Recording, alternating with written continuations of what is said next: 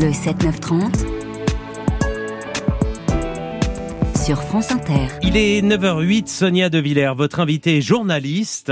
Il a passé 1 an au commissariat central de Roubaix. C'est là que travaillaient Manon, Paul et Steven, policiers âgés de 24 à 25 ans.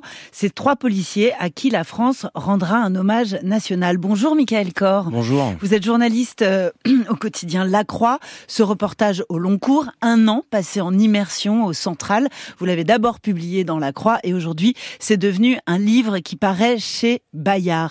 Ces 3 policiers sont arrivés juste après votre départ. On imagine, la puissance du choc qui s'abat sur un commissariat quand meurent sur le coup 3 policiers à peine sortis de l'école de police.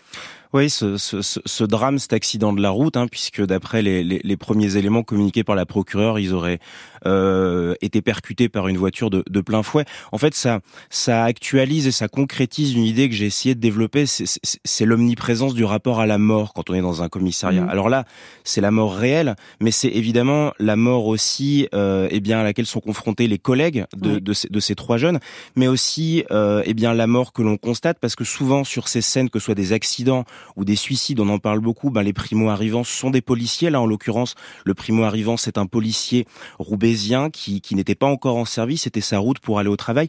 Et puis, il y a aussi tous les policiers qui ont travaillé sur l'enquête. Alors heureusement, ce ne sont pas des policiers de Roubaix, ce sont des policiers de Lille, étant donné la dimension géographique. Et puis évidemment, on n'allait pas saisir le commissariat de Roubaix là-dessus, mais la police technique et scientifique qui a fait les relevés, etc., etc. Et en fait, durant cette année, moi, j'ai vraiment, j'ai eu la chance de pas vivre de drames comme celui-ci lorsque j'étais à Roubaix, mais voir cette omniprésence de la mort, c'est-à-dire les découvertes de cadavres, les autopsies. J'ai pu voir la première autopsie d'un jeune de 25 ans, la mort qu'il faut annoncer aux familles aussi, parce que là, il y a les 3 policiers qui ont trouvé la mort, mais il y a aussi le conducteur.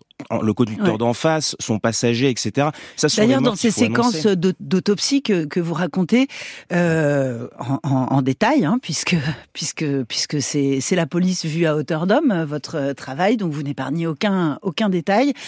Vous dites, il y a un moment où vient le mort de trop. Oui, moi, ce que je voulais faire comprendre, c'était ce qu'une psy de la police m'avait dit, et c'est vraiment ce moment où les experts, parfois, ils ont une petite phrase qui rend, qui vous fait comprendre ce que vous voyez, qui vous donne la clé. Elle me disait, en fait, ce rapport omniprésent à la mort, il est effractant pour le psychisme. Comme si, en fait, il venait cambrioler le psychisme des policiers. Puis il y a notamment un policier qui me raconte, alors il est au CAR, c'est ce service qu'on connaît mal dans un commissariat, ce sont les urgences judiciaires. Et dès qu'il y a une découverte de cadavre, c'est eux qui se déplacent. Et il y a un jour, un policier qui me dit, j'arrive devant la maison et puis je vois à l'intérieur par l'embrasure une famille, une femme qui est épleurée, etc. Et là, j'ai pas pu entrer.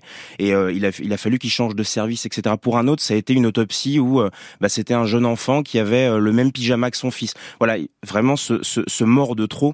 Mais je pense qu'il y a quelque chose de plus large. C'est aussi la mort potentielle, sa mort potentielle, la mort de son collègue, etc. qui au bout d'un moment, fabrique des policiers polytraumatisés. On écoute Frédéric Vau, directeur de la police nationale. Nos 3 collègues décédés aujourd'hui étaient des policiers jeunes, volontaires, enthousiastes, comme celles et ceux que nous avons l'habitude de rencontrer à l'occasion des cérémonies de sortie d'écoles de police. Et c'est vraiment pour nous une tragédie totale que de subir ce que nous subissons aujourd'hui. Et je veux vraiment dire à tous, ici à Roubaix, à quel point toute la communauté police nationale est engagée pour les soutenir dans l'épreuve et aussi dans tout le travail difficile qu'ils conduisent ici à Roubaix avec beaucoup de courage, de détermination et d'abnégation. Mikaël Corre, dans ce livre que vous publiez sur le commissariat de Roubaix, sur cette année que vous avez passée en immersion, vous avez eu l'autorisation d'assister à des auditions, donc à des interrogatoires. Et vous assistez à un interrogatoire qui va très très mal tourner. C'est-à-dire que le gardé à vue, au moment où il doit être ramené, va tenter de s'évader, il y a un coup de feu qui va être tiré et il y a un jeune flic qui va manquer de mourir ou qui aurait pu être blessé. Et vous racontez justement l'état de choc qui suit le lendemain, où tous les policiers, quel que soit leur âge, quel que soit leur grade, se regroupent et discutent du moment où ça est arrivé dans leur carrière. Oui, la voiture s'était avancée devant le portail qui à Roubaix était un jour sur deux dysfonctionnel. Ouais. Et puis le gardé à vue s'était échappé de la voiture. Il avait réussi à se démenoter parce qu'il avait les poignets très fins. Et puis il avait réussi à se saisir dans la bagarre d'une arme de service. Et c'est vrai que le jeune policier, j'ai eu l'occasion de tourner après avec lui. C'était assez imperceptible parce qu'il y a aussi quelque chose dans la police où il y a une sorte de tabou des émotions. Mmh. Que ce soit la peur de la mort, mais aussi parfois la peur de son arme, la peur de donner la mort, la gestion de l'adrénaline. Enfin, on pourrait évidemment parler de plein de sujets à partir de cette question des émotions. Et il y avait en fait, ce qui m'avait beaucoup marqué, c'est que tout le commissariat bruissait de cette histoire, de cette mort potentielle, de ce danger, mais sans en parler, en parlant de manière détournée. On parlait de la taille des menottes, on parlait du fait de mettre son arme dans tel ou tel holster, etc., etc. Parce que, même s'il y a de plus en plus, notamment depuis 95, de psychologues dans la police, il y a encore une culture où parler de ses émotions, revenir sur ses émotions, sur ce qu'on a subi, sur ce qu'on a vécu, c'est quelque chose qui peut être difficile. Qu'est-ce qu'on appelle l'effet tunnel ? C'est une des premières constatations que vous faites sur le terrain et qui vous donne envie justement précisément de poursuivre cette enquête. Alors ça, c'était un policier qui était formateur de brigade anticriminalité qui m'en parle parce que je lui posais plein de questions sur le menottage, sur la clé de cou. Donc à l'époque, l'étranglement, à ce moment-là, l'étranglement était encore autorisé, la clé de cou. Puis à un moment donné, il m'amène sur une sorte de tatami et puis il me dit, je vais te mettre dans la nasse, comme nous on peut l'être parfois. Donc il me met des gants de boxe et puis il se met à me taper, etc., etc. Et il me fait entrer. Il vous matraque le visage. Voilà, et il me fait entrer dans l'effet tunnel. Et en fait, l'effet tunnel, m'explique-t-il, en tout cas c'est comme ça que moi aussi j'ai pu un peu le vivre à minima. C'est vraiment ce moment où en fait le champ de vision se rétrécit et où les seuls gestes que va accomplir un policier sont des gestes réflexes. Donc évidemment, il va le faire avec ce qu'il a entre les mains, c'est-à-dire un taser, c'est-à-dire un LBD, c'est-à-dire son arme de poing, etc., etc. Et à ce moment-là, en fait, ce qui fera son action, et ce qu'il va faire, c'est les décisions qu'il aura prises dans les secondes auparavant, et qui vont tenir, eh bien, à quoi ? À sa formation, à sa déontologie, etc., à son entourage aussi, au conseil de personnes, d'autres policiers qui avaient peut-être un champ de vision plus large. Et ce qui est très intéressant, c'est que là, ça me permet de comprendre une chose, c'est qu'on se focalise beaucoup sur la formation initiale des policiers. Elle serait pas assez longue, etc., etc. Moi, ce que j'ai vu, c'est des jeunes fonctionnaires qui arrivent en école de police, qui sont pas si mauvais. En tout cas, c'est ce que j'ai pu constater pendant cette année. Par contre, j'ai vu quand même un besoin, un petit peu comme des pilotes d'avion, des policiers qui auraient besoin d'être recyclés, c'est-à-dire sortir du commissariat 2-3 jours par an pour justement réapprendre la technicité des gestes et puis aussi la gestion des émotions. Et vous racontez aussi que dans le premier reportage que vous publiez, vous avez probablement mal anonymisé un gardien de la paix, c'est-à-dire un jeune policier très très peu gradé de premier niveau, qui déconnait complètement, qui était sur la voie publique, qui ramenait de plus en plus d'outrages à la rébellion. On sent très bien que c'est un mec qui joue au cow-boy, qui s'en vante sur les réseaux sociaux et qui va finir par être rappelé à l'ordre. Et il se reconnaît dans votre reportage. Et il vous dit, mais au fond, le problème, c'est que où est l'encadrement ? Quand est-ce qu'on m'a rappelé à l'ordre ? Quand est-ce qu'on m'a dit les choses en face ? Et vous vous dites, bah oui, mais des encadrants, il y en a très peu en réalité. Simplement d'un point de vue quantitatif. À Roubaix, quand j'y étais, il y avait un taux d'encadrement de 7%. C'est-à-dire que il y avait très peu de commandants pour le nombre de fonctionnaires. Ce jeune qui a été qui a été reconnu sur les réseaux sociaux, je lui ai laissé la parole aussi dans le livre parce qu'on a pu discuter après cette mauvaise anonymisation et ça m'a permis aussi de comprendre, il m'a expliqué le contexte dans lequel il avait commencé à déraper. Par exemple, il avait fait des contrôles avec des contrôles hors service avec un ami pompier, etc. Et il m'a expliqué hors service, c'est-à-dire sur son temps libre. Sur son temps libre, c'est ça. Donc il m'avait expliqué le contexte personnel dans lequel il a pu faire ça. Et effectivement, ce manque d'encadrement. Moi, ce que j'ai pu observer, c'est que des encadrants sur le terrain, ça change tout. Notamment, c'est l'un des problèmes de certaines unités parisiennes qui sont très jeunes et qui restent très jeunes, où il n'y a pas d'encadrant pour justement. Moi, j'ai vu des chefs BAC qui me racontaient, à un moment donné, dans une manifestation, par exemple, un jeune qui partait tout droit, justement l'effet tunnel, pour interpeller quelqu'un qui avait sans doute, vraisemblablement, commis une infraction. Mais là, il perdait de vue le fait que son action allait peut-être causer plus de dommages qu'elle n'allait en réparer.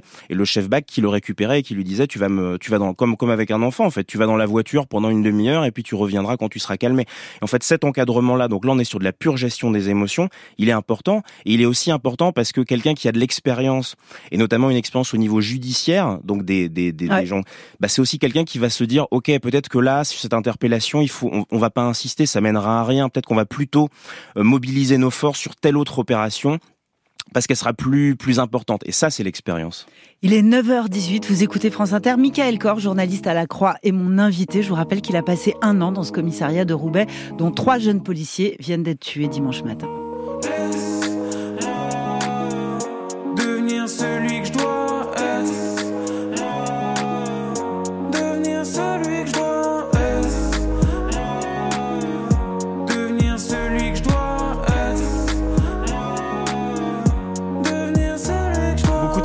Dans ses joints doués, même le plus fort des hommes est loin d'être invincible. Et je me demande si on n'approche pas la perfection en acceptant qu'on l'est pas.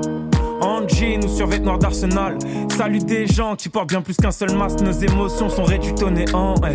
Tu pensais être quelqu'un, t'es qu'une larme en plein milieu de l'océan. Forcément, y'a des requins dans leur camp, je le ressens, je suis différent. Hier ça jouait contre moi, aujourd'hui c'est une force de pas rentrer dans les rangs. Je resterai toujours tolérant, des âmes sensibles au bord du suicide, des invisibles qui ont du mal à trouver leur place. Paraît que le monde est petit et qu'aujourd'hui c'est comme un sas.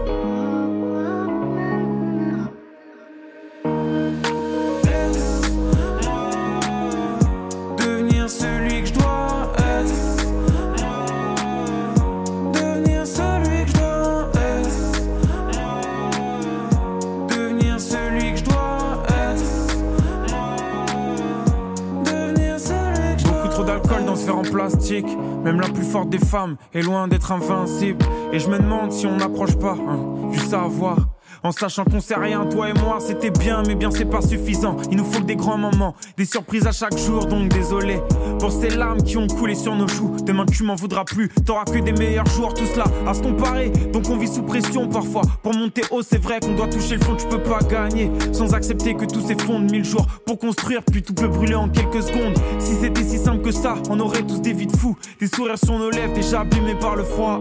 Laisse-moi mes jambes et change le monde. Je répondrai à mes questions avec de multiples réponses. Devenir celui que je dois être. Devenir celui que je dois être. Devenir celui que je dois être. Devenir celui que je dois être. Et voilà Giorgio, être. France Inter, le 7-9-30, l'interview de Sonia De Villers. Sur ces photos, les cellules sont pleines de moucherons. Des déchets bouchent les sanitaires. Mais ce qui a marqué le plus cette avocate, venue pour une visite surprise, c'est l'odeur. On a observé un état déplorable, des conditions vraiment indignes de garde à vue, avec des locaux qui n'étaient ni ventilés ni aérés, avec également une douche avec des excréments par terre. Les policiers eux-mêmes en sont conscients et sont aussi résignés. Il faut savoir que toute l'électricité à refaire, il y a pour plus d'1 million d'euros en devis, qui est pour l'instant pas encore accepté. Il y a tout le système incendie qui n'existe pas actuellement à Roubaix. Ça pose beaucoup de problèmes. C'est vrai que travailler à Roubaix, c'est pas évident. Dès qu'on arrive, déjà, les conditions de travail sont pas bonnes, en tout cas, et optimales pour un fonctionnaire de police pour qu'il soit bien dans sa tête. Un reportage signé de nos confrères de BFM Lille de juillet 2022. Mon invité s'appelle Mikaël Corre. Il publie Le Central chez Bayard. Il avait publié ce long reportage en immersion au commissariat de Roubaix auparavant dans La Croix. Et d'ailleurs, dès le départ, c'est une volonté affichée de ne pas faire de ce commissariat de Roubaix un décor de cinéma. Donc, la puanteur, la merde séchée dans les geôles et dans les cellules des gardés à vue, vous les racontez. Oui, ce qui m'a marqué, c'est que donc ce qu'on a entendu dans le reportage, c'est souvent des avocats ou des associations qui viennent et qui constatent l'état des geôles. Et en l'occurrence à Roubaix, elles sont quand même régulièrement absolument immondes. Mais ce que moi j'ai pu constater, c'est aussi ces associatifs parfois qui prennent le premier policier venu. en l'occurrence le geôlier, donc qui est ce policier qui est dans ce petit bureau en plexiglas avec un regard panoptique. Et sur vous faites cellules. Plusieurs portraits de geôlier, hein, parce que pour le coup, voilà des flics dont on connaît très mal le métier et dont on n'entend jamais parler. Voilà, je le dis, c'est mon policier préféré. Je vais vous expliquer pourquoi. Et souvent, ces associatifs, en fait, elles entre guillemets, elles s'en prennent au geôlier comme s'il était responsable au nom de toute la police de l'état de ces geôles. Alors qu'en fait, le geôlier, c'est ce police secours. Donc c'est exactement les mêmes missions que les trois jeunes qui sont décédés dans l'accident de voiture, qui en fait alternativement, sont sur la voie publique et puis sont dans les geôles à garder les gardés à vue. Et en fait, ce qui est intéressant, c'est qu'ils vivent totalement les conditions de vie des gardés à vue. Alors ils sont évidemment pas en cellule, mais ils doivent manger à cet endroit-là. Ils ont aussi beaucoup de pression parce qu'il faut pas les perdre, parce que des évasions ça existe, etc. Ils sont insultés en permanence, menacés en permanence.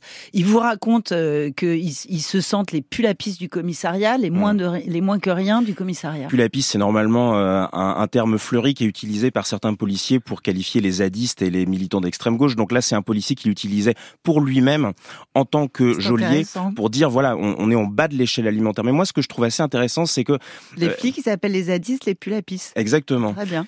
Et ça, j'ai pu l'observer. Et moi, quand on me demande maintenant comment mesurer l'action de la police, je réponds souvent, mais parce que je trouve que c'est intéressant, faudrait mettre, comme dans les aéroports, vous voyez, les petites choses pour dire si on est content ou pas content à la sortie des toilettes, faudrait faire pareil à la sortie de la garde à vue.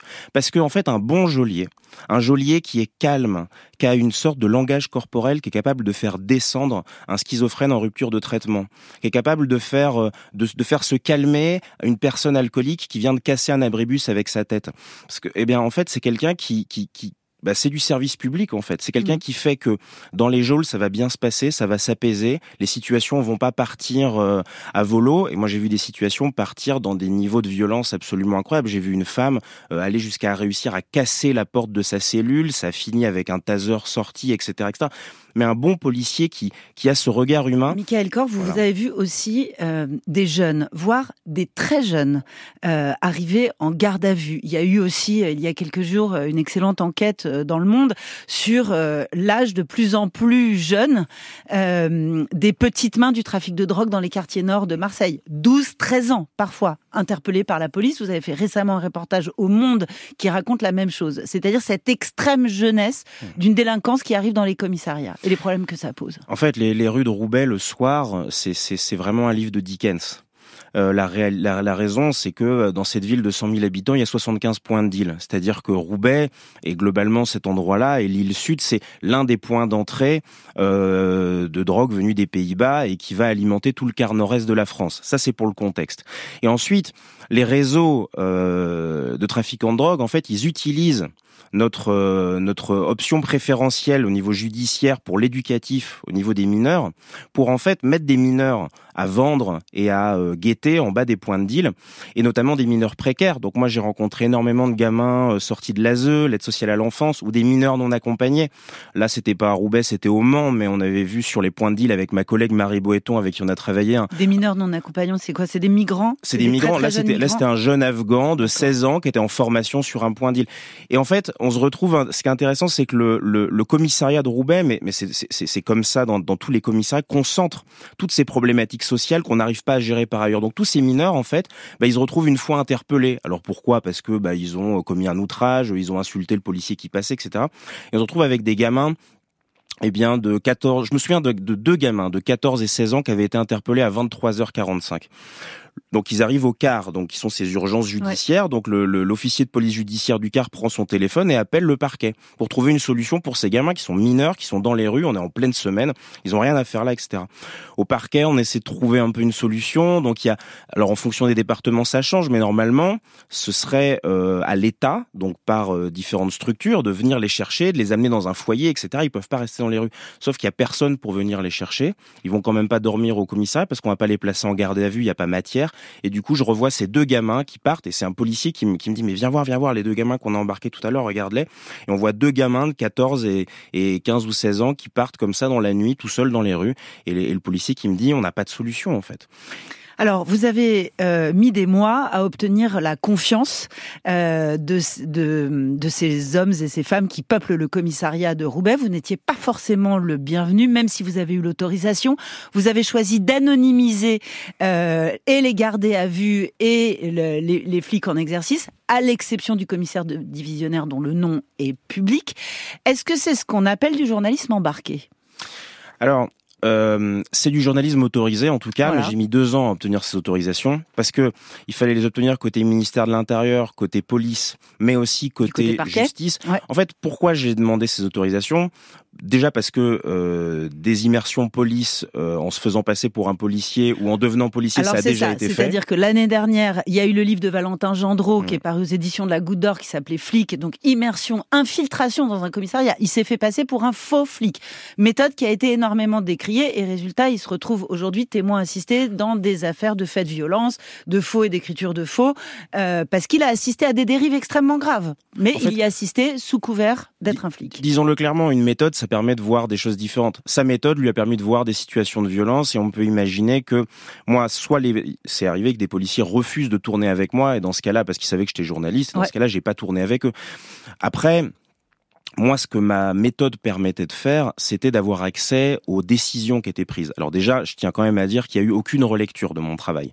Ni côté police, ni côté ministère de l'Intérieur, ni côté justice, etc. Et que ça a été 2 ans de négociation, ça a été long.